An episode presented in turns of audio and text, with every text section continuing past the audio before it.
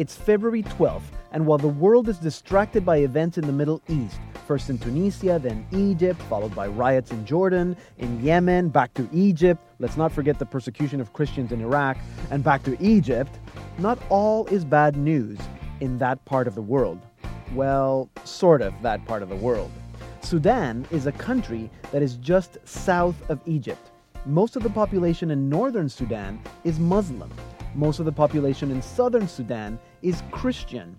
Sudan has been involved in various conflicts since the 18th century, in particular since 1955, when the British left and Sudan separated from Egypt. The region has been affected by two major civil wars between the north and the south. In the south, more than 2.5 million people have been killed and more than 5 million have been displaced. You may have heard of Darfur. Well, Darfur is in the northwest region of Sudan. So, where's the good news? Last January, people from southern Sudan voted on a referendum on whether they should break away from Sudan and be independent. On January 30th, the results were in. Almost 99% of the population voted for independence. The Sudanese government has accepted this vote, and the declaration of independence is expected to happen on July 9th this year. And so, who says that the only way for autonomy and independence is through war? The people of Sudan have proven, at least till now, that there are other ways of achieving our goals. This fledgling new nation is comprised of mainly Catholics and Anglicans, and I don't know for sure, but they seem to have placed their trust in God. Their new national anthem begins, O God, we praise and glorify you for your grace upon Cush, and ends with, So, Lord bless South Sudan. Do you think Canadians would ever write that on their national anthem? God bless Canada? I don't think so. This one's for you, South Sudan. I'm Pedro Guevara Man, and this is Salt and Light Radio.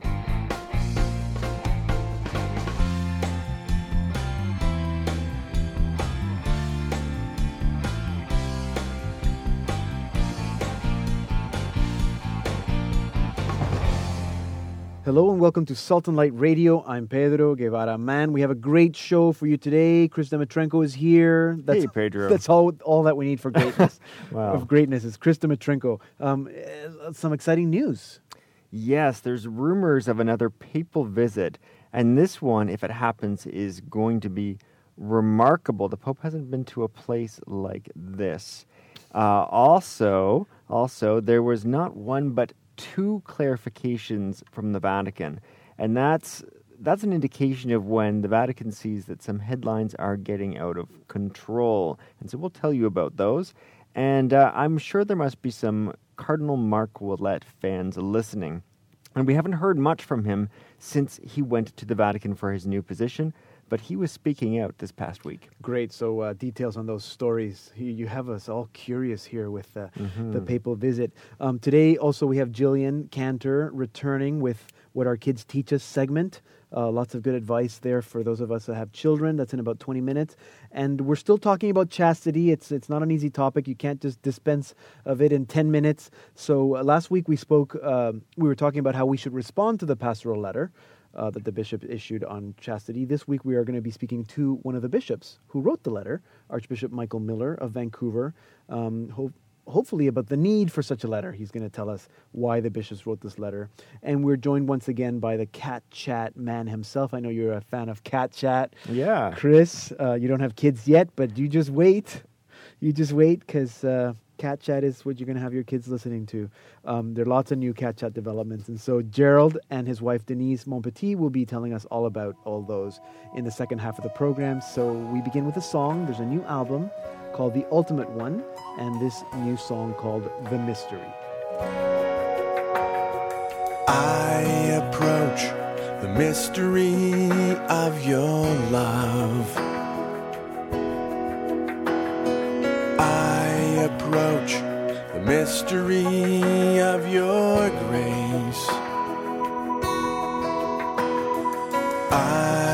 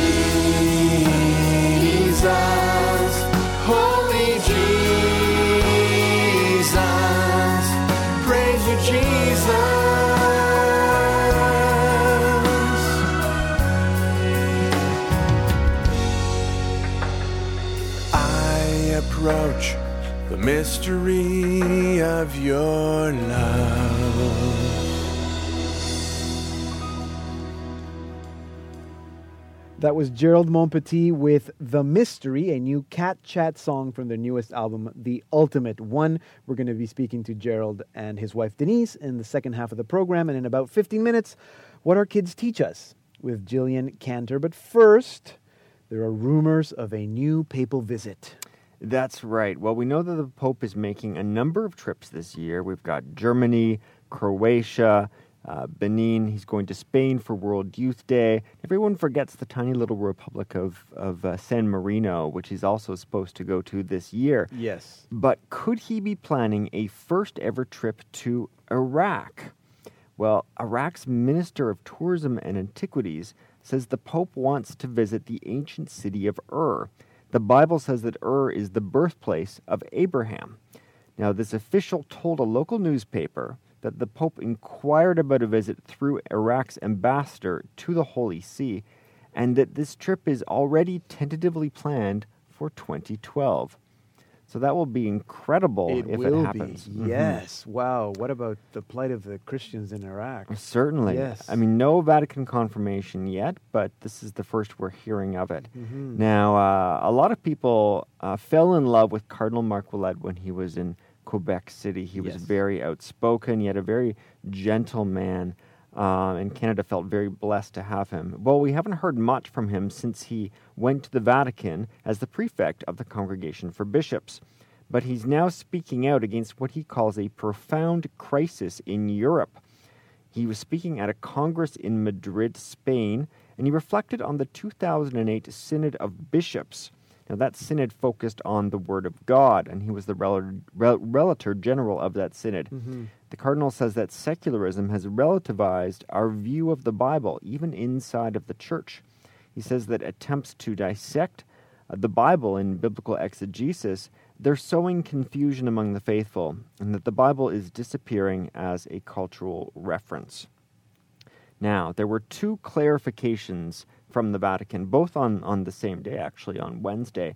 And that's when you really see that, that the Vatican press office, you know, sees a problem with a story that, you know, you know, there's bad headlines all the time about the church, but this is when they really see that something needs to be corrected. And uh, the first one uh, actually happened on the same day that a report uh, was was made by a journalist named Andrea Tornielli. He says that the that the Pope is going to be issuing a motu proprio about the Vatican's office for liturgy. Tornielli wrote that the Congregation for Divine Worship will be tasked with promoting liturgy that's more faithful to the intentions of the Second Vatican Council, with less room for creative changes. Now, the Vatican spokesperson, Father Federico Lombardi, he acknowledges that yes, a motu proprio has been under study, but it, it actually involves transferring legal responsibilities between Vatican bodies and not changes in the liturgy per se. Now, the second clarification well, you've probably seen the headlines about this iPhone app for confession. Yeah. Now, this is designed to help Catholics prepare an examination of conscience, but some headlines imply that it's meant to replace confession. And that's, that's not what it was designed for. That's not the reason why it got the imprimatur from the bishop. Mm-hmm. The Vatican spokesperson clarifies that, quote, one cannot speak in any way of confessing via iPhone. And uh, he told Reuters that a priest can never be replaced by new technology. Now, for, for probably most of our listeners, these kinds of clarifications aren't really needed in the case of this iPhone app, but uh, hopefully for the general public, that will help dispel some uh, uh, some wrong Yes. ideas Yes. about what's going on yes, here. you need a real priest for the sacrament to be celebrated. Um, thank you very much, Chris Dimitrenko, our Salt and Light Radio news producer. You heard from him, and now we want to hear from you. Let us know what you think about what you've heard. Uh, send us an email, radio at saltandlighttv.org. And in about 10 minutes, we have an update from New Brunswick, so stay tuned. You're listening to Salt and Light Radio on the Catholic Channel, Sirius 159 and XM 117. I'm Pedro Guevara Man. Our website is saltandlighttv.org slash radio. Next up is Mary Rose with an update from New Brunswick. But before that, our saint of the week with Lawrence. All right, so we all know February 14th is St. Valentine's Day. So I wanted to kind of figure out who is St. Valentine because I don't know who he is. I He didn't was know a who- real saint. Yeah, he was a real saint. He is a saint. Um, actually, um, he's a third century martyr, but there's three of them that we know of at least. Uh, there's a priest in Rome, a bishop near Rome, and the third Valentine was a martyr in Africa. And so this is the, the beginning of a pretty complicated story of, of St. Valentine. Um, in the fourth century, there's a basilica dedicated to the Roman priest, St. Valentine, the martyr. Um, in 496, 100 years later, um, his feast was first initiated by Pope Gelasius I, and his name was added to the growing list of martyrs. And so, a, a thousand years later, 1583, Pope Gregory VIII only mentioned one Valentine in his Roman um, martyrology, um, and it's probably the priest because it seems like he is the one that's most mentioned. Um, and then 400 years later, uh, recently, obviously, 1969, the feast was removed from the Catholic calendar of saints. They removed it basically because they weren't sure exactly which saint. We, we couldn't specify which saint we were really um, venerating because there was three, and so it was it was a bit confused. So they removed it, but they still left it um, as um, they still left Valentine, the priest and martyr, and the others um, as saints to be venerated. But we they don't have a specific feast day. Okay, okay. So today, um, Valentine, Saint Valentine, can be venerated and is venerated around the world, but we don't have a specific feast. Right, so February day. 14th It's is not not really- the feast day. No, Okay. it has been, but they removed it from the from the the list in the Catholic calendar. okay. But you can still celebrate. You can still venerate him Yeah, on the yeah, day, like you can venerate saints on any day. Yes, really. yes, yes, yes. Um, okay, so then his relics. So there's relics of Saint Valentine all over the world. There's actually his full skull on display with a crown of flowers around it um, in the Basilica of Saint Mary in Cosmedin in Rome. Lovely. Yep. And uh, there's also controversy over where his his full body is. Actually, um, it's it was said that his body was given to Blessed Cardinal Newman by Blessed Pius the Ninth in 1847, and that it's now in um, on a in a side chapel under the altar in England's Birmingham Oratory. The Fun. whole body. Okay. Um, and uh, there's except, also yeah, except you don't know whose body it is if there were three. exactly Yeah, who knows? It could be. It really could be um, any of them. Yeah, yeah, There's yeah. other places. There's one place in Ireland where they say they have the body, uh, and then there's relics all over. And there's Ireland, Scotland, England, France, Germany. They all have something of Saint Valentine. Okay, so wait, so so the connection between this saint or martyr Mhm. and Valentine's Day, the the day for for romance and friendship, where's the connection? So I, I tried to find this, but once again, it's it's uh, very hard to separate fact from fiction. Uh, it's as, as complicated as the his, the whole history of Yeah. of Saint Valentine. Um, but th- we know that the first recorded association of uh, the 14th of February with romantic love Uh-huh. was in 14th century um, by the English author and poet Chaucer, and was in one of his poems that he made the connection. Um, it's also yeah, it's also said that there was a a connection with the pagan Roman festival of uh, Lupercalia, Yeah. which took pa- place in the middle of February, and it's where like young men and women would get together. Right. Also, another legend connected to um, Saint Valentine himself, uh, the priest in Rome, was that he was imprisoned because he would marry the young men who were bound for military service. But the emperor at the time thought that if they got married, they wouldn't be as useful, so he would like secretly marry couples. I think that's the legend I have heard. Yes. yeah. Interesting. So, it could be. Th- a, it's a combination of all those and more, I'm sure. So this is Saint Valentine, the enigma, That's right. the mystery. Well, thank you very much. Uh, whether there was a real Saint Valentine or not, February fourteenth is the day to celebrate love and friendship. So thank you very much, Lawrence.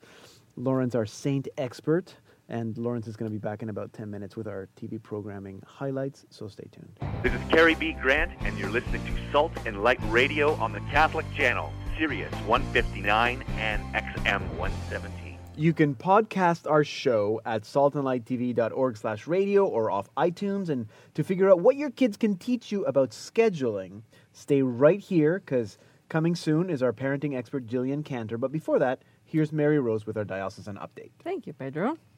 So, first in Edmonton, Cardinal Oscar Rodriguez Maradiaga and Lesley-Anne Knight, both speakers from Caritas Internationalis, will speak at the next Nothing More Beautiful. That's Thursday, February 17th at 7 p.m., St. Joseph's Basilica. Go to ca- caedm.ca slash beautiful for more info. And in Toronto, Father Roni Greda, called the Laughing Priest, comes back to speak at the next Pope's Pub Night. His topic, the theology of true love, just in time for the week of Valentine's Day. That's Friday, February 18th from 7:30 p.m. to midnight at the Dublin Gate Irish Pub. The Toronto Archdiocesan website can tell you more. And now I'd like to introduce Bishop Robert Harris. Bishop Harris told me the, the other day that when he was installed as Bishop of St. John, New Brunswick, almost four years ago, he had to do a bit of math. He had 84 communities in his diocese and 41 priests, which means 18 parishes don't get a resident priest. And of the 41 priests in his diocese, one is 90 years old, a couple who are 80 years old, some over 75, the average age of his priests being 59. And so he had to ask himself the question how can I take care of the church communities in my diocese if I have a dwindling number of priests? He is pursuing this question for the next few years through what he calls the visioning process. He shared with me some of his thoughts a few days ago. Now, Bishop Harris, what is your plan to help your people continue to be a church and care for the church under the present circumstances? The, the plan is to um, basically invite all of the people who are part of our diocesan church to contribute to a solution.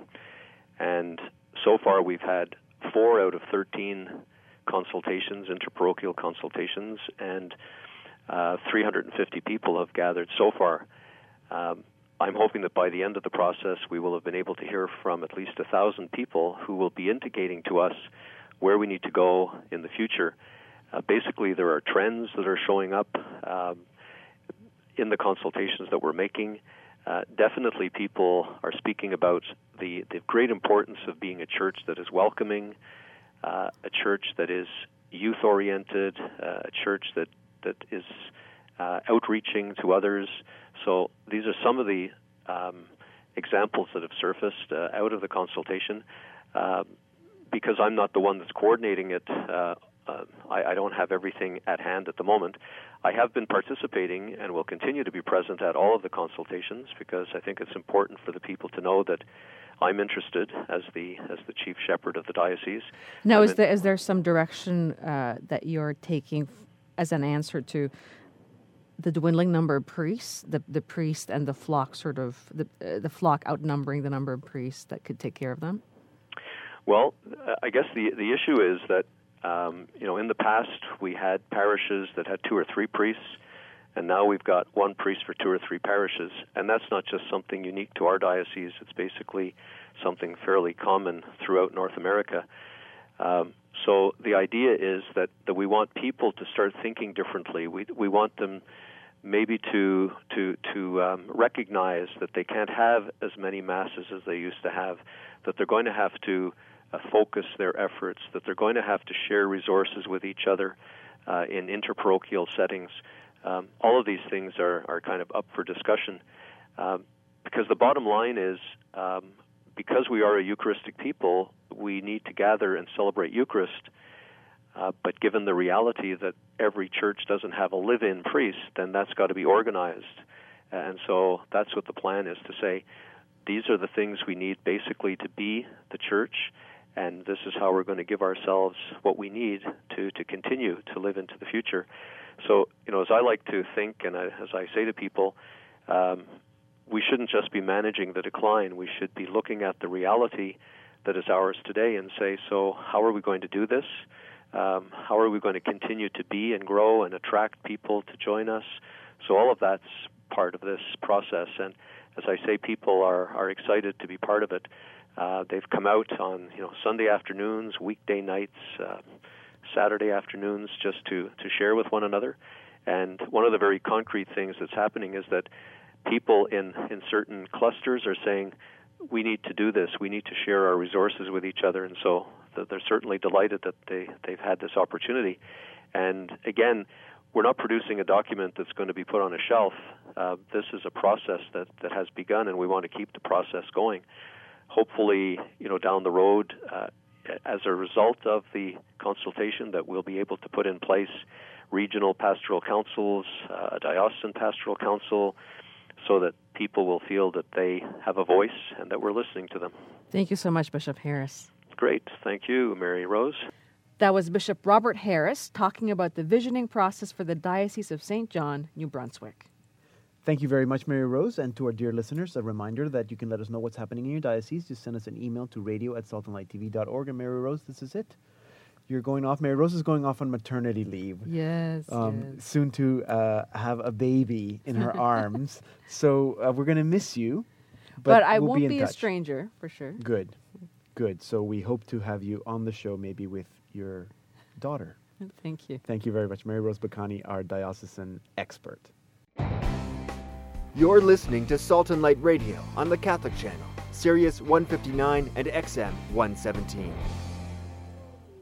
My name is Pedro. You can find Salt and Light on Facebook, and you can also follow us on Twitter. And now it's time for What Our Kids Teach Us with Jillian Cantor.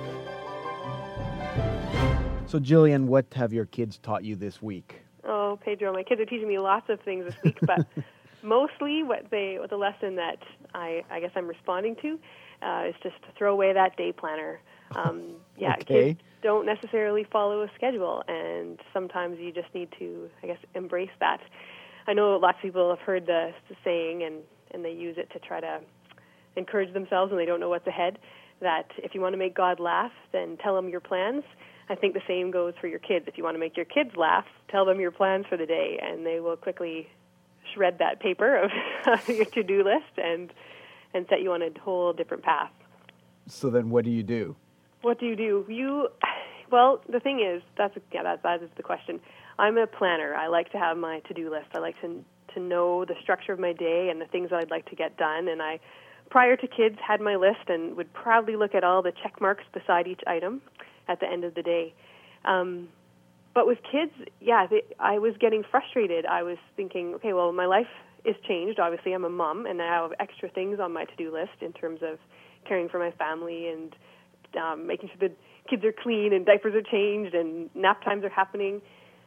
But I found that if I tried to do all the other things on my list, all those projects and extra assignments and whatever it is that I accumulate on my list, if I was trying to accomplish all of those things too, then it ended up with me having to try to distract my children or shush them or whatever, whatever, just so that I could get those things done. But in the mm-hmm. end, I was frustrated. They were frustrated. Nobody was happy. And so I realized, well, the most important thing and the only thing that should be on my to-do list is to love my children. Mm. And so each day we set out to to do that, to just walk through the day, loving my kids as best as I can, and all the other things that can get done. That's just bonus. That's the extra.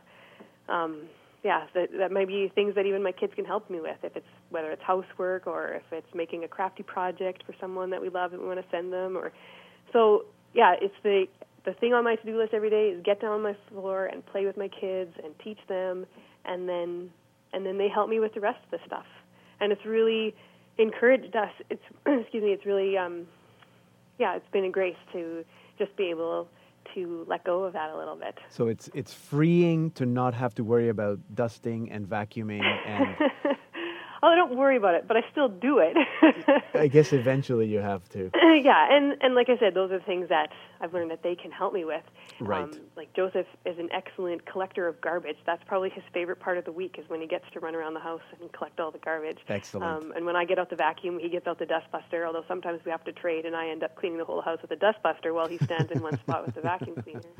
Right. And, and I think too how we've adjusted is that instead of the the daily task list, the daily to do list, I have a weekly set of goals.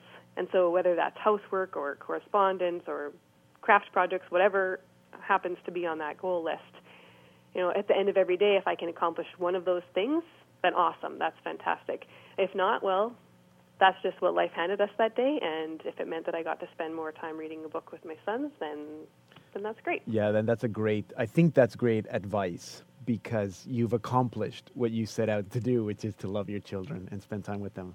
Um, so that's great. Yeah, can I just? You just reminded me of something, Jillian. I have one word for you. What? Microsoft project.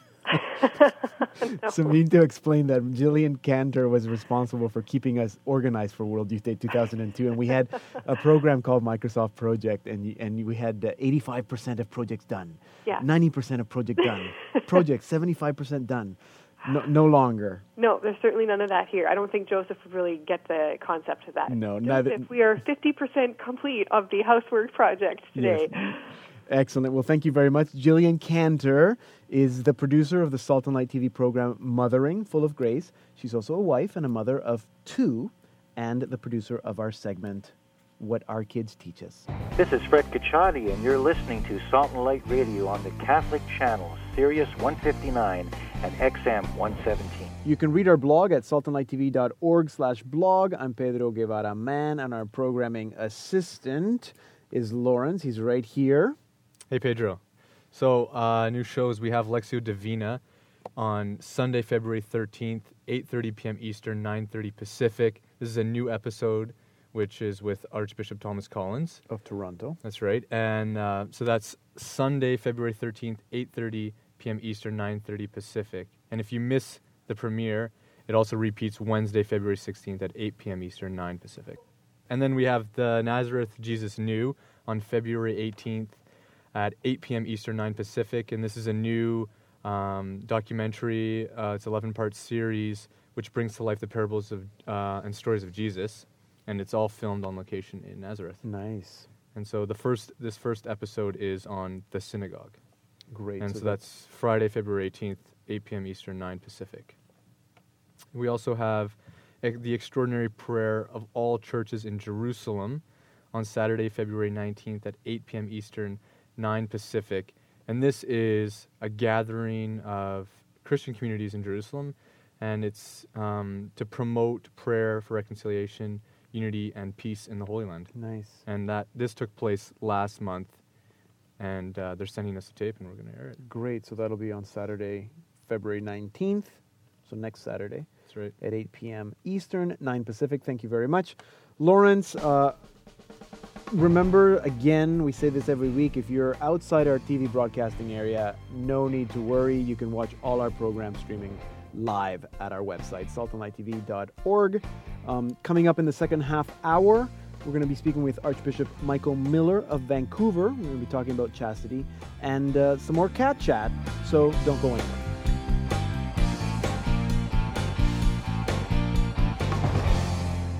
three weeks ago, the Canadian bishops issued a pastoral letter to young people on chastity. Last week, we looked at how we need to respond to such a letter, but we wondered why this letter was written in the first place.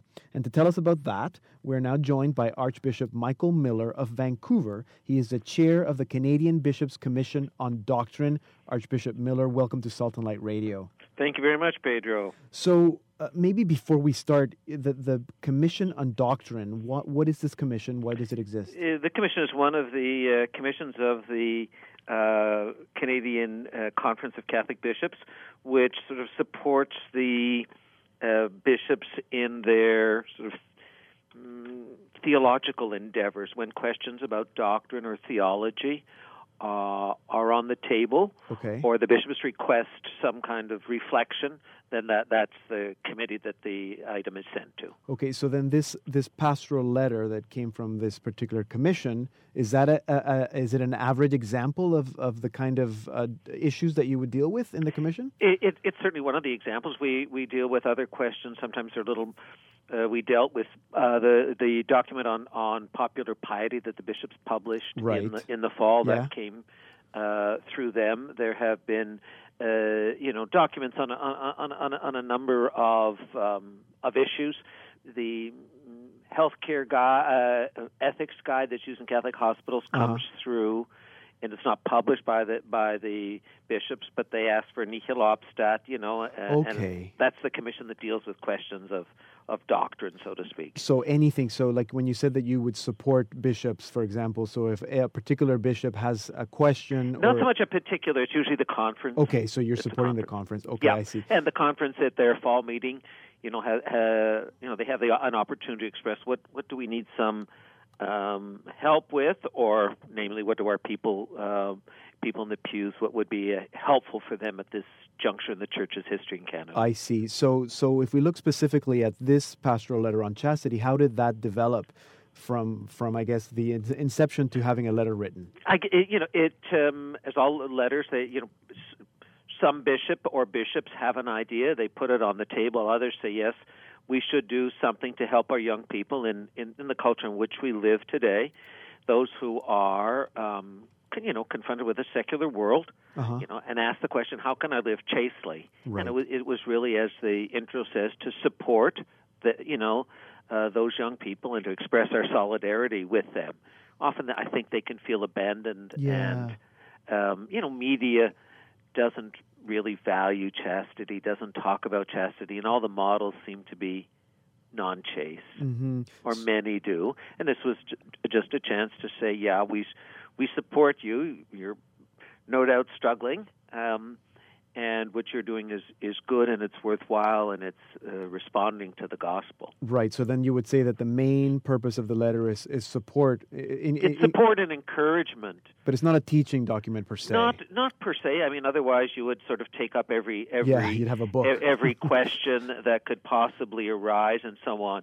No, its its purpose was more to um, uh, s- provide some words, certainly of support, some of direction too Yeah. for for people. But it's it's really it's if it can open the question and put it on the table, then young people will talk about it and ask others, and you know it's it's really.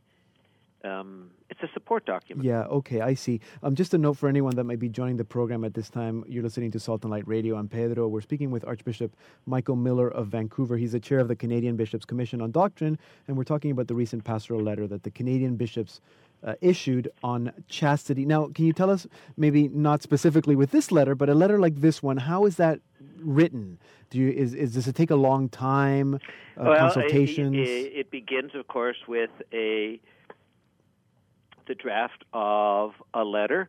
Um, sometimes the, the the very first draft comes from someone outside the commission or a group of people from outside the commission, okay. and then it's revised and revised and revised. It's at some point sent to the permanent council, you know, the group of 11 bishops hmm sort of represent bishops across Canada, and they would approve the pub, its publication by the uh, commission. If it's going to be published by uh, all the bishops, and not just by the commission, I see. then it, then it goes it goes out to all the bishops for final approval. That's a more solemn process. Okay, so it, it, it could This take. is from the just from the commission, Yeah. not really per se Yes. from all of the Canadian bishops. I see. So, but it, but it's something that could take months. It could take years. Oh, it could take. It certainly took months. It could certainly take more than a year from the time of the first, from the first idea to to the publication would take more than a year. Yeah. Yeah, a lot more. Okay, so now uh, maybe maybe if we can talk a little bit specifically about the topic. So what and you already mentioned a little bit about why there you felt or some of the bishops felt that there might be a need for this letter. But what are some some uh, I guess uh, things that you might be hearing or the bishops are hearing about well, young I, people? I think they they all all we have to do is have our eyes open, or to hear a few confessions Yes. to know to know that you know young people, as they probably always have, but even perhaps more so today, you know they struggle with what it means to be a chaste adult, Mhm. particularly in the period before marriage. Yes. Uh, and whereas there used to be strong sort of social constraints um, that provided a certain support for those who were living chastely, the expectations were that you would be chaste before marriage, even if it wasn't always realized. It was the expectation. hmm Um, that's that, for example, has that's simply not true so much, and certainly in in, in popular culture, what is expected, what is seen, um, what is it, you know, in movies, Yeah, uh, on television. Absolutely. There been there's been a, a cha- and, and it was just one more reminder that um, the chast the chastity is a challenge. It's uh, it's a worthwhile it's a worthwhile venture, even if one has you know in the past not been able to live up to it or has not lived up to it.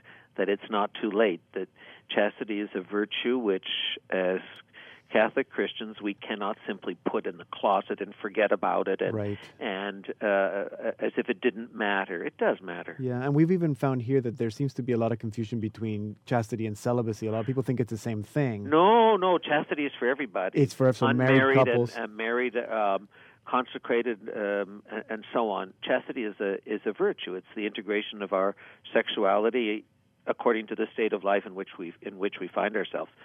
Celibacy is is you know refraining from part of sexual that, yes. relations either be, because one is single or because one is consecrated. Yeah, absolutely. Now, uh, maybe uh, some wise words from you. How how best you said that the letter is not a teaching uh, Not per se. letter, it's not like the catechism. I mean, you can No. refer someone to the catechism and and sort of the um, uh, how would I say? You know, the prohibitions Yes. uh, uh, are in place. That's a different way of approaching. but you're hoping that maybe this letter will be a, a, beginning for a lot of people to maybe address the topic and teach I- young people uh, about that chastity. for sure. And there's even a word about it, uh, uh, a section on fostering and recovering chastity in Right. one's life. You know, the recognition that you know it might be that you're 23 and you realize, good Lord, I've spent the last seven years in in a little bit of um you know of a bad place. I haven't Yes. been chaste. Maybe I didn't know. Maybe I just got carried away.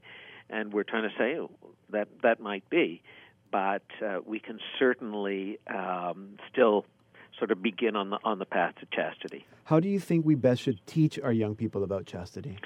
Uh, well, of course, the, the, the best teachers, of course, is the children come from a home where chastity is valued, where the parents um, have have expectations of their children, and frankly, that they educate them in the virtue even as youngsters, which means a certain amount of very serious supervision of particularly their exposure to the media and their use of social communications Right.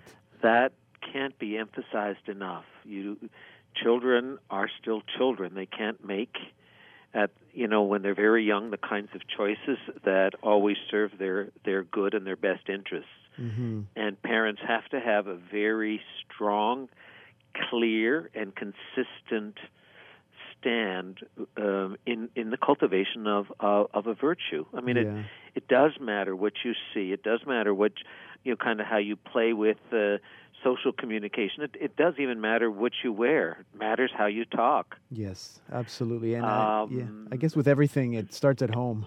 It, it certainly It does. It at home. absolutely starts at home and should be reinforced. Um, you know, in the parish uh, uh, and uh, in in Catholic schools. I think this document would be very handy, sort of thing to do, and uh, you know, to to make available to uh, Catholic school students. Absolutely. You know, used as a as a um, as as just one of the ways in which they can introduce the topic. Absolutely. Michael Miller, Archbishop of Vancouver, thank you so much for uh, your time. I know you're very busy, but thank you for taking Well, time. Well, thank you to- very much, Pedro, and thanks to Salt and Light for all they're doing to spread the gospel in Canada. Thank you. Okay, God bless. Archbishop Michael Miller is the Archbishop of Vancouver and the chair of the Commission on Doctrine of the Canadian Conference of Catholic Bishops. Here now is our featured artist of the week, Gerald Montpetit, with a song from his new album, Hike of My Life. I'm going on a wilderness adventure into the life of Christ. The sacraments give life for the journey into the wilderness. I am not afraid. I am not afraid. I'm hanging on for the hike of my life. Never looking back, I'm right on track. Press on.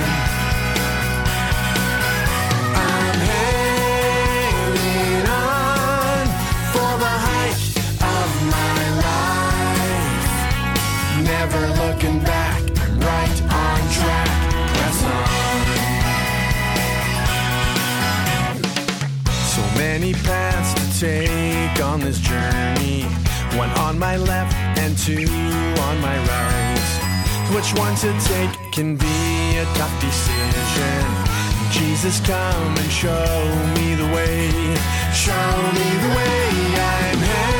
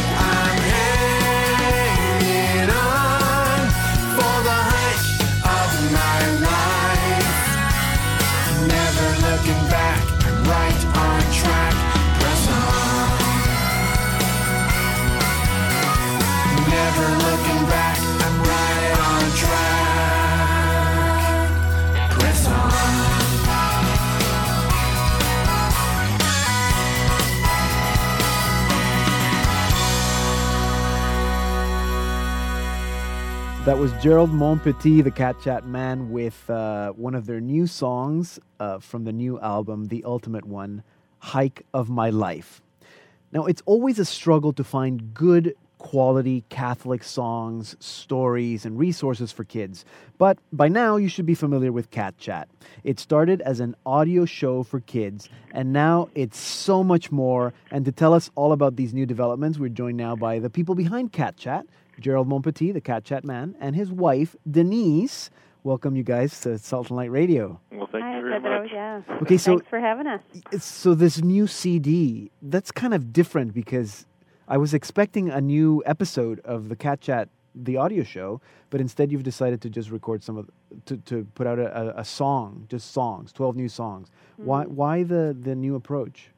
Well, to answer that question, uh, we completed the series um, back in 2005, and the reason for that is we knew that we wanted to do a six-part series and then move on to some new things. So, Ah, okay. so the reason now we have all these new songs is to cater to our our third vacation Bible school that we've come out with. Ah, So the songs are specifically written uh, for the VBS, but yet make a great CD for the kids just they on its do. own. They do. Can I just say at this time that it's that I want to pump up because the first you did the 30 best songs of Cat Chat. Is it 30 or 25? Yeah, Yeah. 30, yeah. The 30 best songs of Cat Chat, and to me that's the best album. Because I've heard all the series and my kids kind of grew up with them, Mm. and now we listen to the songs because you don't need to sort of listen to all the stories again. Although those are great.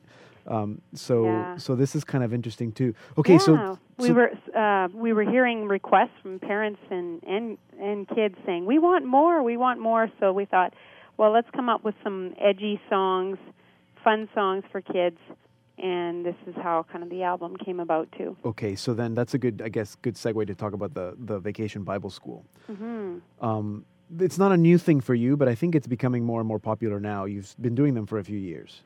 Yeah, we have three now available. Our first one was uh, on Mary, all about Mary, and it's uh, Cool Kingdom Party. Yeah. And we had uh, so much request for when's the next VBS coming out that we put the next one out two years later, which uh, was on, based on the Mass. It's a marvelous mystery. The Mass comes alive. Yeah. And now we've really developed a bank of parishes who are now expecting the next one, and which we just put out released last month, and it's a wilderness adventure through the sacraments. Okay, so for people who for people who uh, have no idea what a Vacation Bible School is, Mhm. how does it work? Oh, great.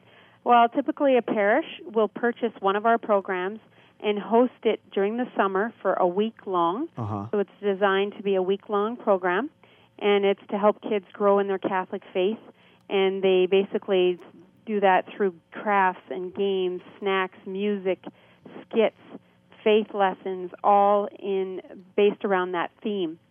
Okay. And uh, so and you provide them with all that. So that's we part of the provide them all that in a box. It comes in a kit, and it's all ready to go. It's easy to, easy to use, ready to implement. So everything like the daily schedule, what time to start, how to oh do your opening uh, session or whatever, the Absolutely. crafts, all laid out there. for, all- for them. The only thing they need is volunteers to, to run the program. Okay, great. And and so uh, and anybody from anywhere in the world or across Canada, they can call you or go to your website and find out how to access. Yeah, where we actually are getting even orders from the Philippines. Um, A few weeks ago, we had a parish in the Philippines, so it's great.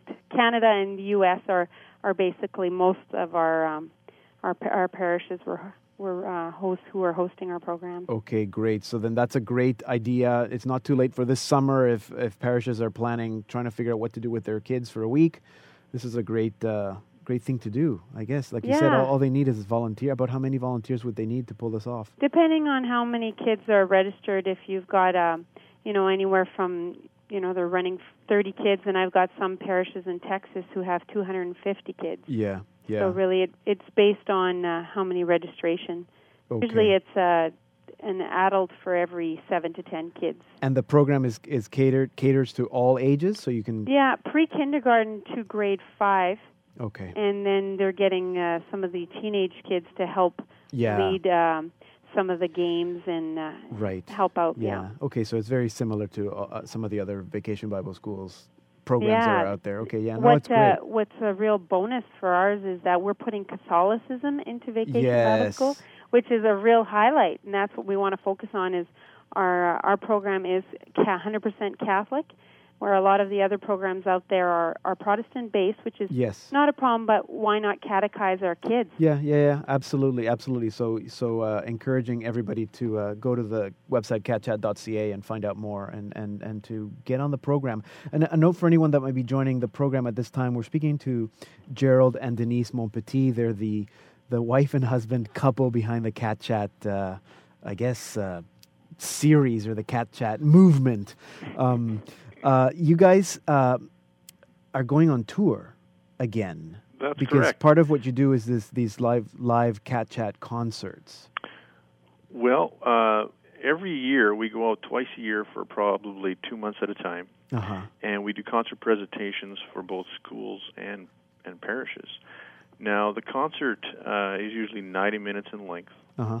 and uh, this year's tour is basically uh, worked around our, our latest CD called The Ultimate One, Okay. and our focus is basically uh, asking kids uh, to prepare their hearts and to seek to know that God has a plan and a purpose for their lives. Yeah. Nice. So so that's the the message that God has a plan and a purpose for them and that he loves them and to teach them to, to practice listening to God so that they can figure out as they as they learn, uh, you know, going through the sacraments and their faith life, that God uh, will guide them and show them His plan for their lives. Right. And can I just say again, because I've been to one of these concerts, they're amazing. Mm. And and like what what you say is, is absolutely true that, that there's something and I guess it's the Holy Spirit through working through you guys, but that, that it really empowers the kids to to have that, that to, to, to figure that out in terms of, you know, what does God want me for God want for me and, and, and what does that mean Mm. that God is calling me? I, I truly felt that. Mm, Well, thank you. Um, and, and and that's such an important part, especially schools. We just love ministering in schools because so many kids there just they don't go to church, they're unchurched,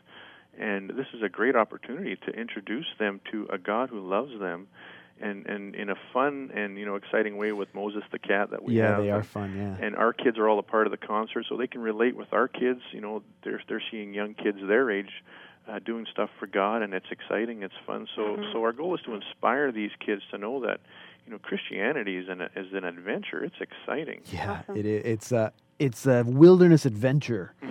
um, um, uh, so you, so you pack up the whole family in an RV and you go off for two months. You homeschool Yeah, your kids. You, Now that's grace because you know you're nine nine people living in a in a motorhome about 280 square feet for two months at a time. Yeah. You know that can only be uh, come from God. You know. okay, so this tour it you, it starts at the end of March. Where are you doing? You're not doing the whole country, are you? What are you doing? Where are you going? Uh, end of March, we start in Alberta, and we do a string of concerts. We're doing 15 concerts on the way to Alabama. Oh, nice. Um, so anywhere we're starting in Alberta, going into Saskatchewan, a bit into Manitoba, and then we head sta- straight southern U.S. because we have just uh, returned from a an eastern tour in the Ontario Yep. area. Yep. We won't be returning there till spring 2012. So if anybody's interested in booking, um, we're looking at spring 2012 for the eastern parts of Canada and the U.S. And Okay. we'll be doing the western parts of Canada and U.S. in this coming fall 2011. Okay, but for the spring, you're doing uh, a little bit of Alberta and then heading down to Alabama. So if anybody is in that kind of route and they want to book you, can they still book some dates? Maybe. Um, we're filling up pretty quick, but Okay. uh, we uh, are open to a few more dates. Okay, so it's a possibility. Anybody, any parish or school, if they, you want to contact Gerald or Denise to bring the Cat Chat live concert to your to your uh, community, Mm. again, the website catchat.ca. They can they can do that, and you're booking. So you said you're booking the west coast of Canada and States for the fall, Yes. and east east coast, so Ontario and and east uh, uh, for spring 2012. Wow, you guys are busy.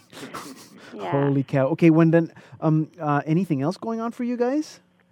Well, we have uh, an exciting adventure coming on for us that uh, we've never really dived into before. This is all new for us, but it's it's a TV series that we're uh, Oh, okay. working on. We're, we've teamed up with uh, EWTN. They've asked us to do a, an eight-part television series for kids, based on the Cat Chat, the audio series. uh, basically on the audio series, but more an involvement of our family. So it's going to be similar to our concert uh, presentation, uh, and each episode will have different segments. For instance, we'll have five or six of our, our cat chat songs, and then we'll have fun times with Moses the cat. Okay. And we'll have something called the Cat Chat Challenge, where every episode we challenge kids uh, in some way or form in, in, in their faith to grow in their faith. Okay. And nice. then we'll we'll feature a super saint on another segment, and the Cat Chat question box is where we we uh, we feature questions that kids ask us either about the faith or about Cat Chat in general, or we just answer them, you know. And uh, so that that series will be airing um, in in the fall of excuse me of 2011. We'll Okay. be filming uh, this spring, which is part of our tour as well. up in Ah, I see. Okay, that that's okay. That's that why makes we're sense. heading to that makes sense. Okay, great. So you're, you're you haven't started filming, so you're going to be filming in the spring. Yeah. So that's something to look forward to, I guess, uh, in in the in the coming year. Mm. Another excuse to have you guys back on the show. Well, looking forward to that. Great. Well, then, thank you so much. All the best uh, in what you're doing. You guys are doing great work, and I hope that uh, you get lots of hits on your website, catchat.ca. Vacation Bible School booking for the live concert and for people to buy that new album, the ultimate one, because there's lots of great songs there. so, Thank you so much. Thank so you much, so much, Pedro. And, God bless you and the work you do too. Thank you. So that's Gerald and Denise Montpetit, the couple behind Cat Chat. Um, again, that website, catchat.ca. And here now is Gerald with uh, another of the new songs from the new album, The Ultimate One. This song is called Jump In.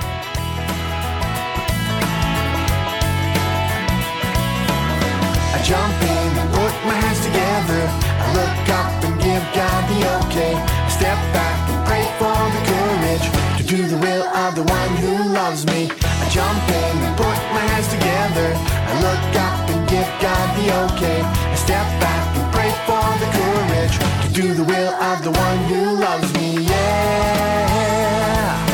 Show me what you want me to do. Oh yeah. Show me what you want me to do. God may be calling you to be a groom or a beautiful bride. Then have a child or two, or maybe five, and live on the countryside. One thing I know for sure God has a plan for you. I jump in and put my hands together. I look up and give God the okay. I step back the will of the one who loves me. I jump in put my hands together. I look up and give God the okay. I step back and pray for the courage to do the will of the one who loves me. Yeah. Show me what you want me to do. Oh yeah. Show me what you want me to do. God may be calling you as a young boy to be a priest. God may be calling you as a girl to change the world. One thing I know for sure God has a plan for you. I jump in and put my hands together. We're listening to our featured artist of the week, Gerald Montpetit, with Jump In from Cat Chat. And that will take us to the end of the program. Remember that you can stream or podcast all our Salt and Light radio programs at saltandlighttv.org slash radio. And that's also where we post links to all our artists and all our guests. So go visit their website and buy their products. You can also learn all about Salt and Light and what we do at saltandlighttv.org. And to follow us closely, go to Facebook and Twitter. Thank you for your generosity, for your prayers. We cannot do our work without your support. Thank you, and may God bless you. I'm Pedro Guevara-Mann, and this has been Salt and Light Radio. I jump in put my hands together. I look up and give God the okay. I step back and pray for the courage do the will of the one who loves me. I jump in put my hands together. I look up and give God the okay. I step back and pray for the courage to do the will of the one who loves. Me what you want me to do.